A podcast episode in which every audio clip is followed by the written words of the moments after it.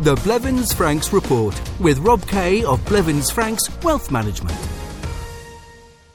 It's that time on Riviera Radio where we talk to Rob Kay. How are you doing, Rob? I'm very well this morning. How how how, how are you? I'm I'm well. We're into summer now, and and uh, you know. I know it's getting it's getting a bit warm now, isn't it? it is indeed. But anyway, we expect it. It's seasonal. Absolutely. It's seasonal. Yes. Well, last week we discussed keeping hold of UK assets after you become a French resident and the potential tax implications. That prompted lots of our listeners to ask if this is a time to be exiting the markets to rearrange their affairs. And also, is it a good time to be investing?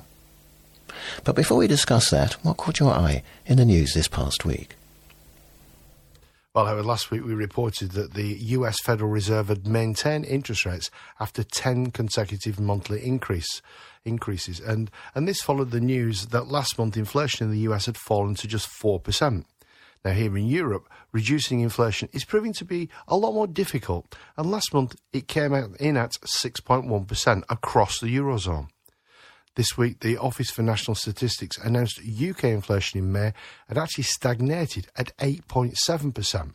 It came in higher than the 8.4 which was expected by economists. The ONS reported core inflation, which includes energy, food, alcohol, and tobacco, actually rose by 7.1% from 6.8 in April, the highest rate since March 1992. They put the unchanged inflation rate down to rising prices for air travel, recreational and cultural goods, services, and second hand cars. The data made a rate hike by the Bank of England a no brainer. All they had to do was decide how big the increase was going to be. The trajectory for interest rates remains upward, with many commentators predicting a peak of maybe around 6% is a, is a definite possibility. Rishi Sunak, along with the other European leaders, is desperate to get inflation below the 5% mark by the end of 2023. But it's proving sticky, and the capital in our pockets is reducing at a rate not seen since the early 70s. So, for that reason, Howard, I think we should focus on, on inflation next week because we need to explore what we can do to counteract its impact. Now, HMRC, His Majesty's Revenue and Customs, this week published its monthly tax update, and I was actually very surprised to read it had collected £1.2 billion in inheritance tax in just the first two months of the current UK tax year. This is a 13% increase on the 1.1 billion it raised this time last year, and it suggests that last year's record-breaking inheritance tax revenue stream looks set to be broken again this year. Staying in the UK, the UK government's borrowing bill rose by more than expected last month and pushed the country's debt ratio to over 100% of GDP for the first time in more than 60 years. Official figures showed that government borrowings rose by 20 million in May, larger than the 18.3 billion expected by the Office for Budgetary Responsibility and beating economists' estimates of about 19.5 billion. The jump in borrowing was driven by a higher debt interest bill alongside a rise in government spending on pay for such people as NHS staff. There were also energy subsidies for households and an uprating in benefits. Closer to home, here in France, as most of you will know, taxe d'habitation has been extinguished for main homes, but second homes are still liable to it. To generate more than more income, 2,500 areas of France have been it's been announced this week will be allowed to levy a surcharge on top of the usual taxe d'habitation. This week, a draft list of French communes that will be able to hike the tax was published, and those communes will be able to apply a surtax of between 5 to 60%, and many of the affected communes are right here in the south of France. And finally, while we're on the subject of taxe d'habitation, if you have not made your online property declaration, you are quickly running out of time because the deadline is next Friday, which is the 30th of June. So if you own a French property, you must make this one off tax declaration to explain how you use the property or properties if you have more than one. We are told the declaration will ensure the tax authorities have up to date information and they can then correctly tax us and avoid errors. So, Rob, as we approach the half year point of the, of the year, what's happened with stock markets? what has happened? There? I think it's quite unusual, actually. Um, this time last year, the markets um, had experienced a, a, serious whiplash, for want of a better way of describing it, and most of them were about 10% down from where they actually started the year because of a combination of factors. There were there were geopolitical issues and tensions in Europe, which caused serious fuel, fuel price increases. There were still some supply chain issues following the pandemic, and, and over the previous couple of years, trillions have been pumped into the world's economies. So all those factors contributed to a, a really difficult start to 2022. By the end of 2022, most of the stock markets around the world ended ended the year in negative territory. The CAC Quarante ended the year 9% down. The DAX was, was 12% negative. And across the pond, the S&P 500 ended the year 19% down on where it started the year. The market that sort of booked the trend was actually the UK. The FTSE 100 ended the year 1% in positive territory. The word that best describes stock markets in the first half of 2023 is, is probably volatile. Most markets are in positive territory so far this year. Now, year to date, the S&P is currently up 13%, while the DAX is up 15. The FTSE 100 and the CAC Quarante have also made strong gains, and at one point the CAC was up 17%. But both have fallen back slightly. But as I said previously, they're all still up year to date. It's it, it's so easy to forget, but we shouldn't shouldn't historically forget that stock markets have easily outpaced inflation, even when the markets are as volatile as they are right now. A quick look over your shoulder tells us stock markets will outperform over the long term, and it's important to stick to our long term plan because investment markets always look forward and they move really very quickly. As investors, we need to look forward, but rather than reacting, we must have a plan, then stick with it, stay the course, and keep investing despite what the markets might be doing at any particular point in time. How should investors deal with stock market volatility? Uh, I, look, I completely understand, especially for new investors. Big investment market swings can be difficult to handle. There's still a lot of uncertainty out there because of interest rate hikes, property prices, and everyday commodities are still expensive. And as we said earlier, fueling inflation. Investment markets react to these factors on a day to day basis. But if you have a diversified investment portfolio which is matched to your risk profile, slow and steady will win the race. The best performing portfolios are the ones that have time in the market. The most important thing is always remember what you're investing for. We can't avoid short term volatility, but if you have a long term time horizon, historically, stock markets go up and you need to have the discipline to stick with your plan. Every longer term plan is affected by market conditions. Dips and corrections happen. They can't be avoided. Our friends in the media have to continually write and rewrite attention grabbing 24 hour a day headlines, which can be, which they can very easily turn heads with, especially with scary sounding events such as um, economic bubbles, bear markets, market crashes, corrections, death crosses, and the, the current flavour of the month is uh, at the moment um, recession. We also can't ignore the fact that when investment markets drop, investors are presented with a unique opportunity to invest. If you're sitting on a pile of cash, maybe you saved it during the lockdown and haven't spent it, now could be a very good time to get that cash working harder for you. It's impossible to say if the stock markets will continue their upward trend. The best investors in history have not been able to time the market. The best advice is have a plan, stick with it, and keep on investing. Is that your top tip? uh, Howard, even and probably especially when there is a major volatility across the world stock markets, the best course of action is to be aware of it but stick to your personal strategic financial planning plan. It's impossible to perfectly time the market, but historically speaking, investment markets have always recovered. They need to stay level headed through the dips, and then when the peaks happen, we're, we're in the market. And then always remember we need to remember why we're investing and also be mindful of our goals. I hear what you're saying about timing the markets, but I know some of our listeners will question whether they could generate better returns by choosing when to buy and sell investments. Yeah, look, I've experienced so many peaks and troughs, highs and lows, and periods of intense volatility after 40 plus years in the wealth management industry.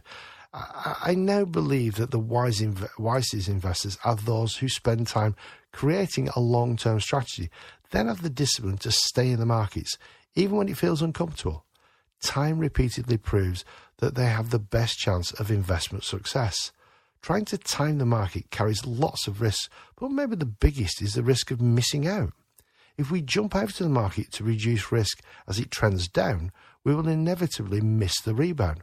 We've all heard the adage sell at the top, buy at the bottom. In my experience, most seasoned investment professionals rarely get this right. The temptation is to stay in a little longer to make sure we don't miss a sudden upswing. Then, once we're out, we're out. It's normally very difficult and we can tend to hesitate about going back in. Do the, does the market have further to fall? And if I stay out a little longer, can I catch a bigger upswing? If we invested 10,000 euros and remained fully invested in a European fund holding blue chip stocks over the past 10 years, we would have seen a profit of 11,000 euros after that 10 year period. So we would have doubled our money. Now, if we missed out on just the best 10 days in that whole 10 year period, our profit would have dropped to 4,000 euros. And if we missed the best 30 days, 30 days, sorry, out of our 10 year investment, we would have actually lost 1,600 euros. So just think about it. That's just one month out of 120 months. Putting that into context, however, if we were out of the market for less than 1% of the whole 10 year period, we would have lost 16% of our original capital. Quite a sobering fact, which should put to bed any doubts in my mind about the merits of having a strategy and staying fully invested. But what about choosing which asset classes to buy? Is there a way to predict which asset class will perform best over a specific period? it'd be a nice situation to be in, however, but unless you know where the crystal ball shop is, I don't believe there is. Um, in 2022, the best performing asset class was commodities, which returned 24%. But we, sh- but we would have lost money if we just invested in commodities over the previous decade. During the, uh, the combined period between 2019 and 2021, US equities returned 69%. But last year, they, they lost 20% of its value, or their value. Investors typically tend to have too much exposure to their own market, which is logical because the market we know best is probably the, the easiest to invest in. Lots of our clients are British, and when we first meet, we, we frequently find that they hold way too many UK investment assets. Statistics show that if we have a well diversified portfolio of investments, we will achieve better returns. Different asset classes or regions will perform differently, and they will vary significantly most years. The diversification that comes with this very, this very performance can help reduce the risk of having all our assets drop in value at the same time. By having a diversified portfolio covering a range of regions and asset classes, we will get better returns over a period of time and, importantly, with much less volatility. Investment markets are continually evolving. We all need a solution that's dynamically managed. The asset class that is the best performer one year is frequently the worst one the following year. Trying to predict who will win is like trying to pick the winner of the Gold Cup on Ladies' Day at Royal Ascot early this week. And even the bookies got that one wrong. so, for people who are already fully invested and those who have capital to invest, do you have any other advice for investing in today's world? Well, a little earlier we spoke about avoiding overexposure to specific asset classes and having a diverse portfolio. I would also recommend you don't put all your faith in star fund managers or star funds. Just like asset classes, the best fund managers one year can easily be the worst the following year. Across the world, there are hundreds of available funds from a long list of different fund managers. The UK all companies sector, for example, contains over 200 funds. So at first glance, they all seem to offer quite similar investment opportunities, but the performances difference can be dramatic. If we look at the 10 year investment period we mentioned earlier, but specifically at the UK all company sector, the difference between the best and worst performing fund is dramatic. If we invested £10,000 in the best performing UK fund, our investment would have ended the 10 year period being worth £48,000. If we invested in the worst performing fund, our investment would have been worth a measly £11,000. If we look at the global picture, performance differences are even more dramatic. The best performing global equity fund would have turned our £10,000 into £74,000. and had we invested in the worst performing fund, our investment would have returned us just £20,000. Those two figures are poles apart, but to put investment performance into context, if we'd left that cash sitting on cash deposit over the same period, our £10,000 would have appreciated to just £10,400. That's 4% over the entire 10 year period. So if it's timing the markets, not timing the markets, which counts, it is still important to review your portfolio from time to time. Well, I, I, hope what I've been able to communicate this morning, Howard, is a long term diversified investment approach is vital to protect and grow our capital, whatever the economic climate. While a keep calm and stay invested approach gives the best overall results, we need to make sure we regularly review our overall strategic financial planning. At Blevins Franks, we sit down with our clients at least once a year or more frequently, especially if circumstances change with them or the market to ensure their arrangements continue to meet their financial goals. If you haven't sat down to discuss your investment requirements or how the last few year, last few volatile years have affected your overall strategic financial planning, maybe your, your UK advisor is no longer able to advise you because they can't passport their services into Europe. Whatever the reason, if you want to talk about your finances, I would suggest you give Blevins Franks a call and speak to one of our locally based advisors. The telephone number for our local French office is 0493 001780. That's 0493 001780. And, or if you prefer, you can call our Monaco office, and the number here in Monaco is 97775574. That's 97775574. And if you'd like to learn more about Blevins Franks or make contact via the internet, visit our website, which is www.blevinsfranks.com. Always interesting in these turbulent times. Thank you very much. Thanks, Howard. Have a great week. Speak to you next week. The Blevins Franks Report. If you would like more information on any of the topics discussed in this programme, contact your local Blevins Franks office on 0493 001780 or riviera at blevinsfranks.com. True cross border financial planning expertise. With offices and advisors across France and the UK, Blevins Franks provides integrated international wealth management solutions. Whether you're living in France or moving here, returning to the UK, or weighing up where to be tax resident, Blevins Franks can help. We have extensive knowledge of the French and UK tax regimes, how they interact, and tax planning opportunities. Visit blevinsfranks.com to contact your local office.